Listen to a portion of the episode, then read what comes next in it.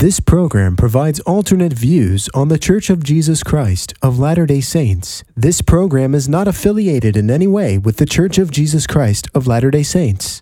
Listener discretion is advised if your testimony is tender. You're listening to the In Search of Truth podcast with Marcus Joseph, Episode three, Bad Pasts.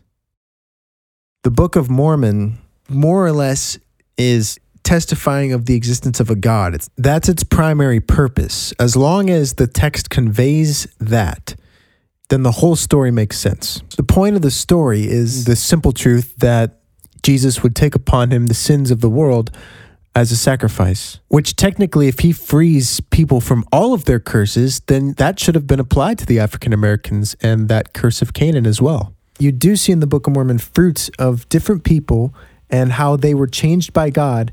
Um, and these people were ex- exceptionally faithful.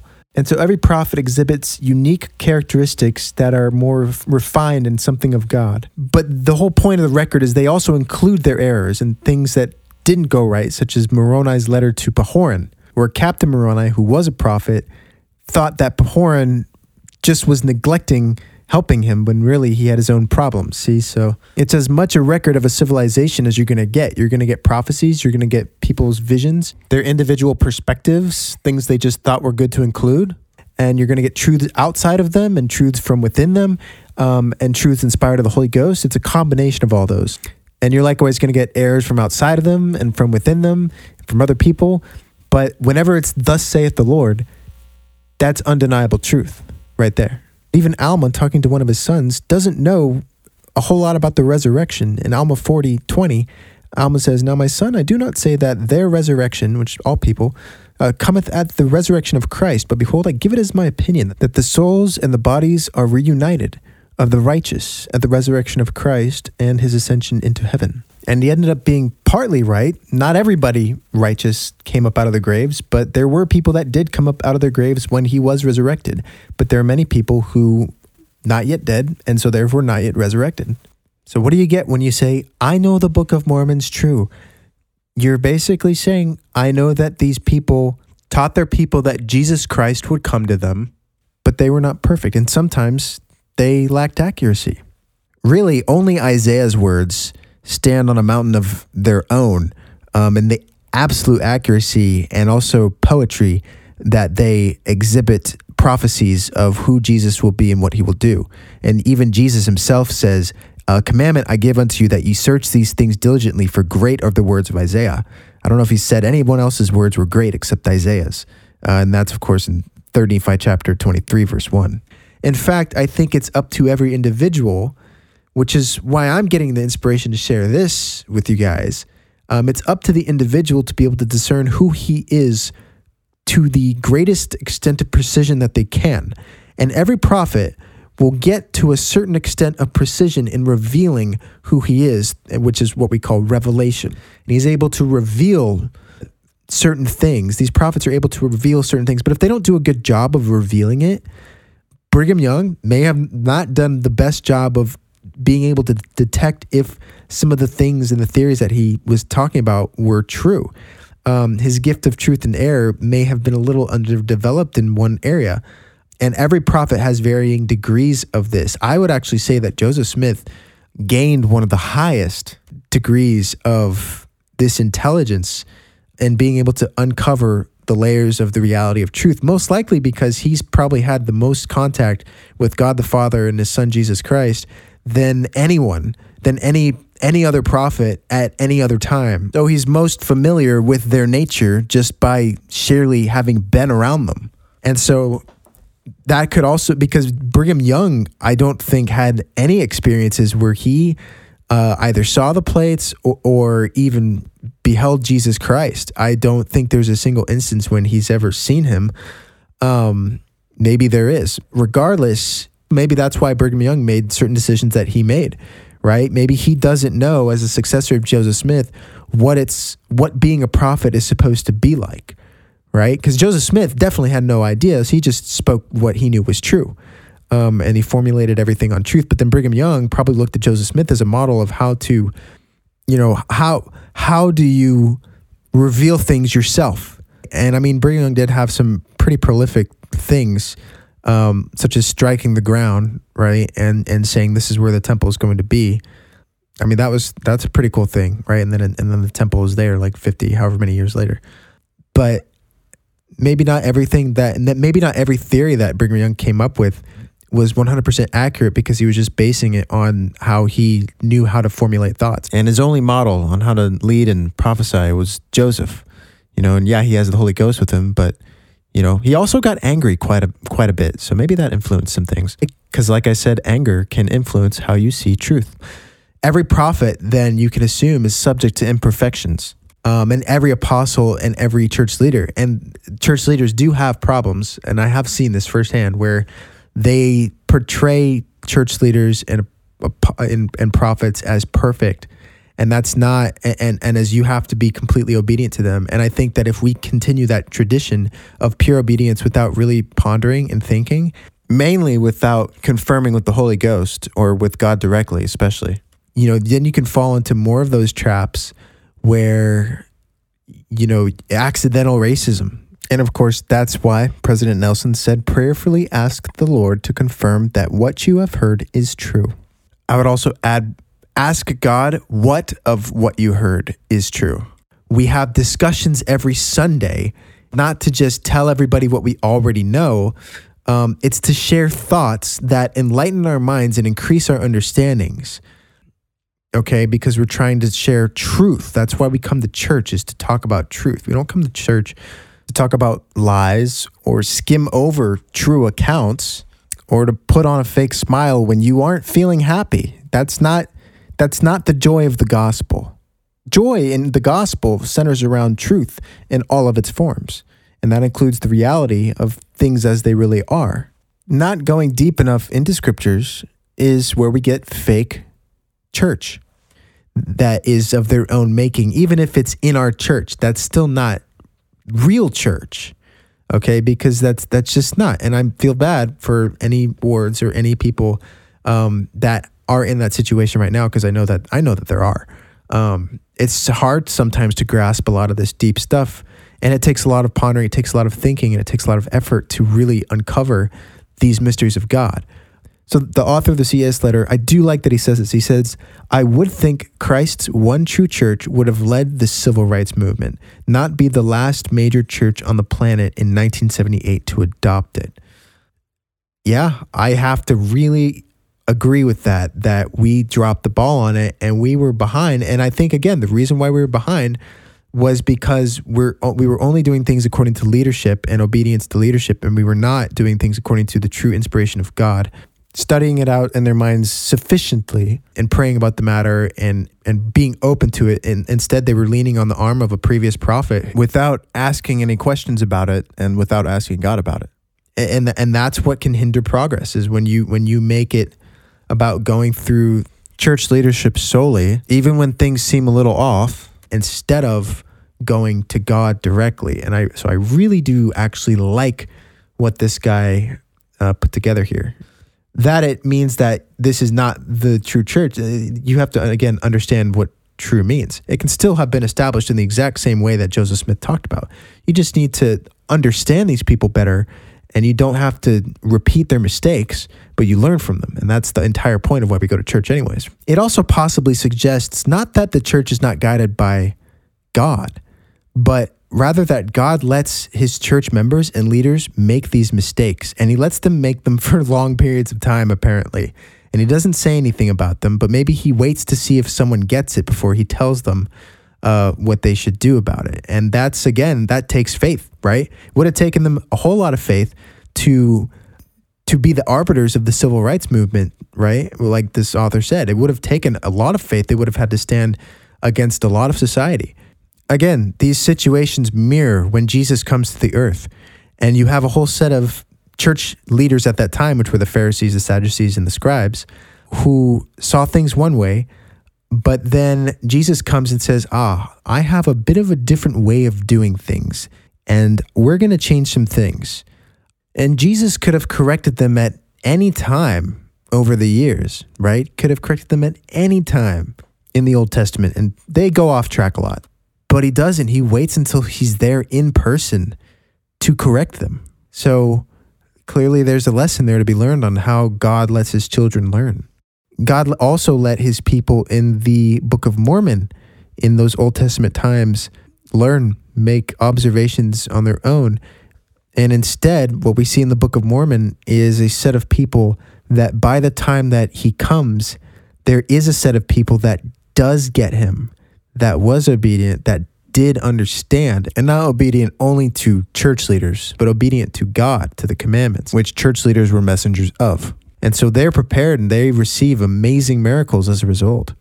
Behind the revelation uh, that led to the lifting of the ban, it basically says on Wikipedia, Kimball began by describing his studies, thoughts, and prayers on removing the restriction and on his growing assurance that the time had come for the change.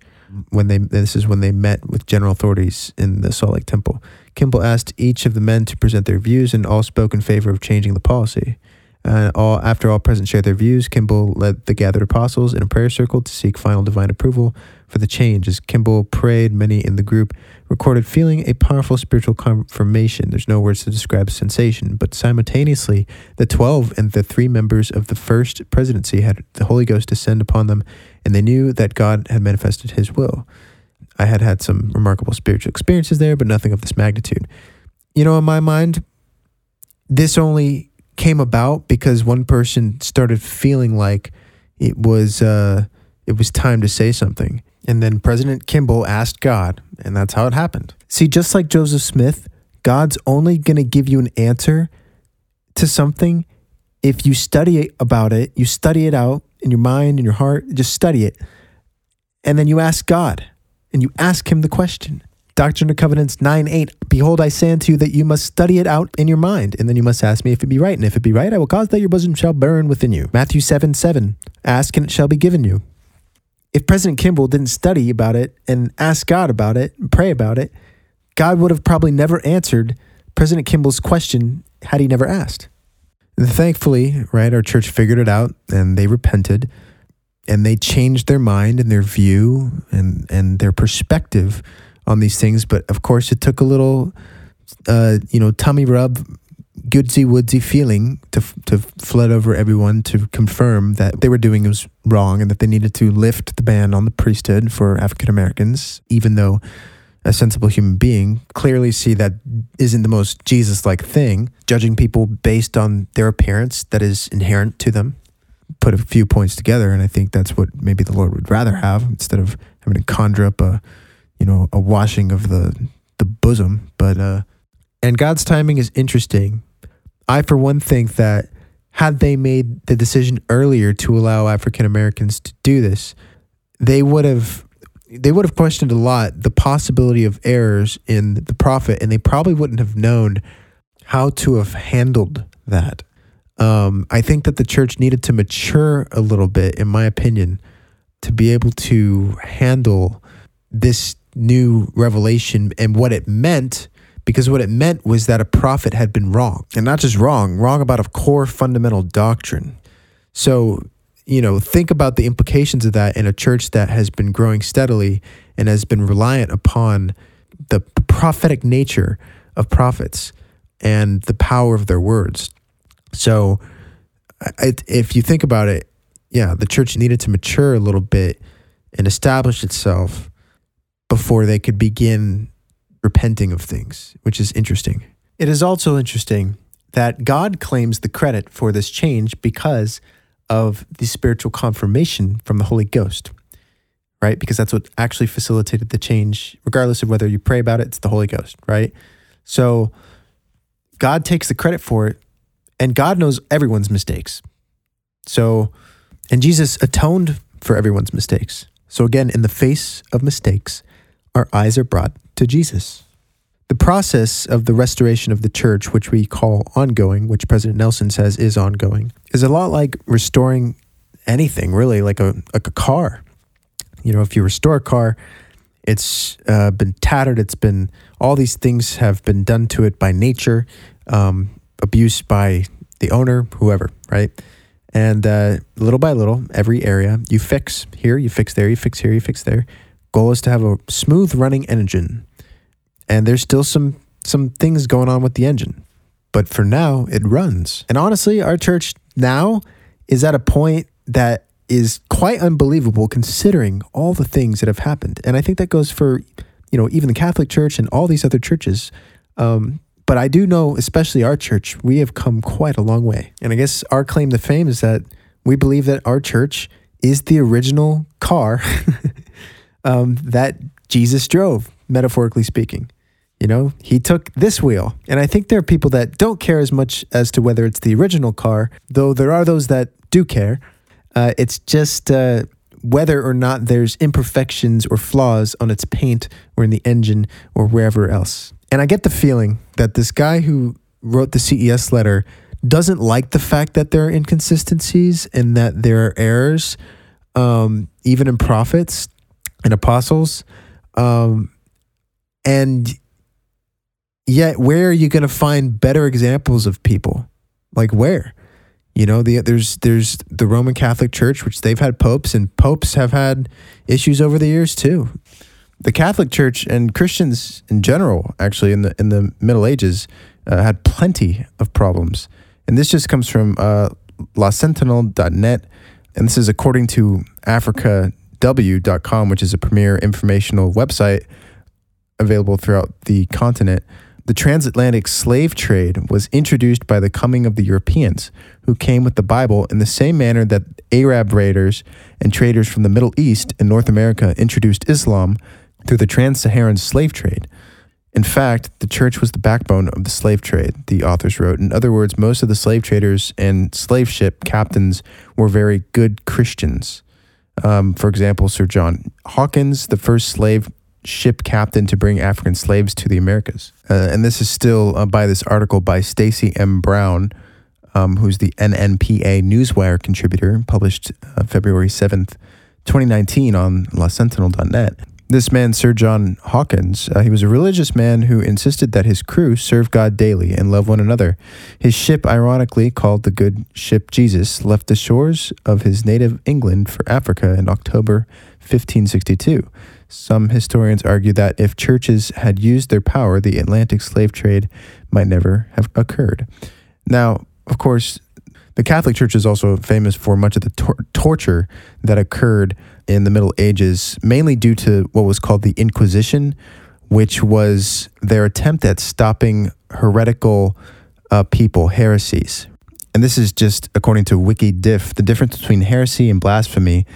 Heresy is when someone upholds a religious view that's at variance with the established religious view, especially, you know, with dissension from Roman Catholic dogma, but mainly it's difference between established religion. It's having a different view um, than something established. And blasphemy is irreverence towards something considered sacred, which, of course, we know that Jesus not only went against the established religion at the time by breaking different rules like Shabbat law, but he also was considered a blasphemer, right? Where Jesus was then killed because he went against the established religion. He went against the Pharisees, the scribes, and claimed to be God because he was God. Again, we see the Catholic Church uh, exhibiting a number of torture devices during the, the Inquisition period, where they would conduct trials of suspected heretics. It's fascinating that they then repeat the manner of method by which Jesus was killed, killing people in similar manners. It makes sense that they might revert to this, considering the fact that they glorified the torture device that, of course, was used to kill Jesus, right? The cross, the cross was their symbol, which was the cross is a torture device. During the Inquisition period by the Roman Catholic Church, of those torture devices used, one of these devices, according to the finer times dot com, was called the knee splitter. And the knee splitter was one of the most popular devices for Middle Age torture, which was used largely during the Inquisition. The knee splitter split the offender's knees so that the knees would become non-functional.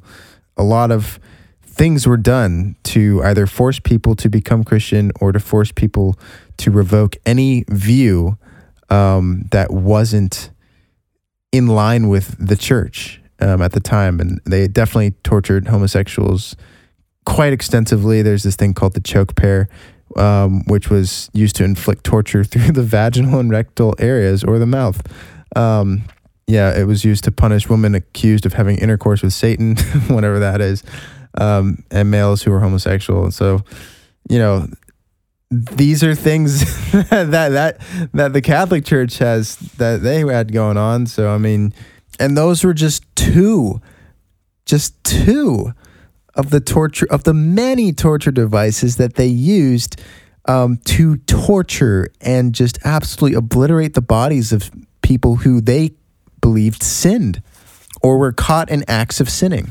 And it makes you think, right? Because they had the account of the adulterous woman written in the Bible. They had that account of a woman caught in adultery. For some reason, the fact that Jesus told all the people who wanted to stone the adulterous woman to death, "He that is without sin among you, let him first cast a stone at her." I guess uh, I guess the Catholics missed the memo in the Middle Ages. I guess they just didn't read the book in front of them. See, this is why, this is why it's possible that this church, this Catholic Church, never had the authority to do anything in God's name, because none of these things that were done in God's name show the marks of Jesus, right? We see uh, we see terrorist groups in the Middle East where, for instance, in twenty fourteen, by a terrorist group, which I will not identify the name, uh, but a woman was stoned to death. And so you see these like things that Jesus dealt with, and you saw how Jesus dealt with the adulterous woman. And this woman was stoned to death for adultery in twenty fourteen, right? So there's a pattern. Wherever Jesus is not, you will see people doing things that he did not do and do, and handling them in the way that they handled them before Jesus came, as if Jesus never had come. And so you can only find the truth in places where church members handle things how he handled them in the New Testament. And that is the bottom line. If things are not handled the way Jesus handled them in the New Testament, whether it's the Church of Jesus Christ of Latter-day Saints or the Catholic Church or any church, then Jesus is not really there. He's just not. And there's a scripture that is in the Book of Mormon, and it's Alma twelve eighteen. Alma says, "I say unto you, they shall be as though there had been no redemption made. For they cannot be redeemed according to God's justice, because they die what's called a spiritual death, because they have killed the truth. They've killed the life of Christ." And that is what every church should be should beware heavily of doing. Repentance is predicated upon doing things in the manner that Jesus did them, approaching issues in the way that Jesus did them. You can know if you need to repent if you do not approach an issue the way Jesus approaches it. That's it. That's all you need to know about repentance. And thankfully, thankfully now, most people, and definitely most churches today, have repented. They have changed their ways, and they do think a lot, a lot more like Jesus. That goes for the Catholic Church. That goes for the Latter-day Saint Church. That goes for every church that now exhibits the mannerisms that Jesus Christ truly did. It seems that the pitfall into this spiritual death, into accidentally crucifying Jesus again, is when we don't consider all of the knowledge that is before us plainly, that is written down in the scriptures, that is just there. We don't want to fall into the same category where there's a book in front of us and we haven't really done our reading. We haven't really looked at every verse. And so if we come across a verse that talks about how the Lamanites were cursed with a curse of black skin to make them not enticing to Nephi's people, I think it's important that we consider all pieces of information within the Book of Mormon to help us formulate and understand what was going on. Um, and if Nephi said this was really the Lord, if it was a thus saith the Lord moment, which it was, then what does that maybe tell us about God, right? If that is true, and that God cursed them that way, right, then what, then what does that say? What is what does that say about about God? And if we say the Book of Mormon's true, then you have to know what that means. Does that mean that what Nephi was saying was true? God really did curse them with the skin of blackness, uh, according to, I guess, what the what Native Americans look like? um, because knowing that the Lamanites are the descendants of Native Americans, right? And and so the context would that be dark skin would be the skin color of Native Americans, right? Which is a darker, which is a darker skin than normal. All right, so here's the answer. You ready for it? We technically live in a cursed world. I don't know if, ever, and if, if anybody ever thought about that, but the nice, beautiful trees outside and the pretty land and the oceans, um, this world is a cursed world ever since Adam partook of the fruit, yet it's so beautiful. The bodies we have are cursed. They all die. Even if you're a fair-skinned white babe, you are still cursed because you die, because of Adam and Eve's transgression. So what's it to you if your skin's also a little cursed? See, it's funny because we care so deeply about the mistakes of people in the past and what the consequences of their actions were, yet we live with the mistakes of people from the past now. The entire point of Jesus is to vindicate those mistakes of our past ancestors so that we would be clean ourselves, even though we live with the mistakes of them. See, there's a pattern where God lets our mistakes now affect generations beyond us, and it's to teach us a lesson, the impact of our choices. Thanks for listening to the In Search of Truth podcast with Marcus Joseph. Up next, episode four. Original guilt, sex, and polygamy.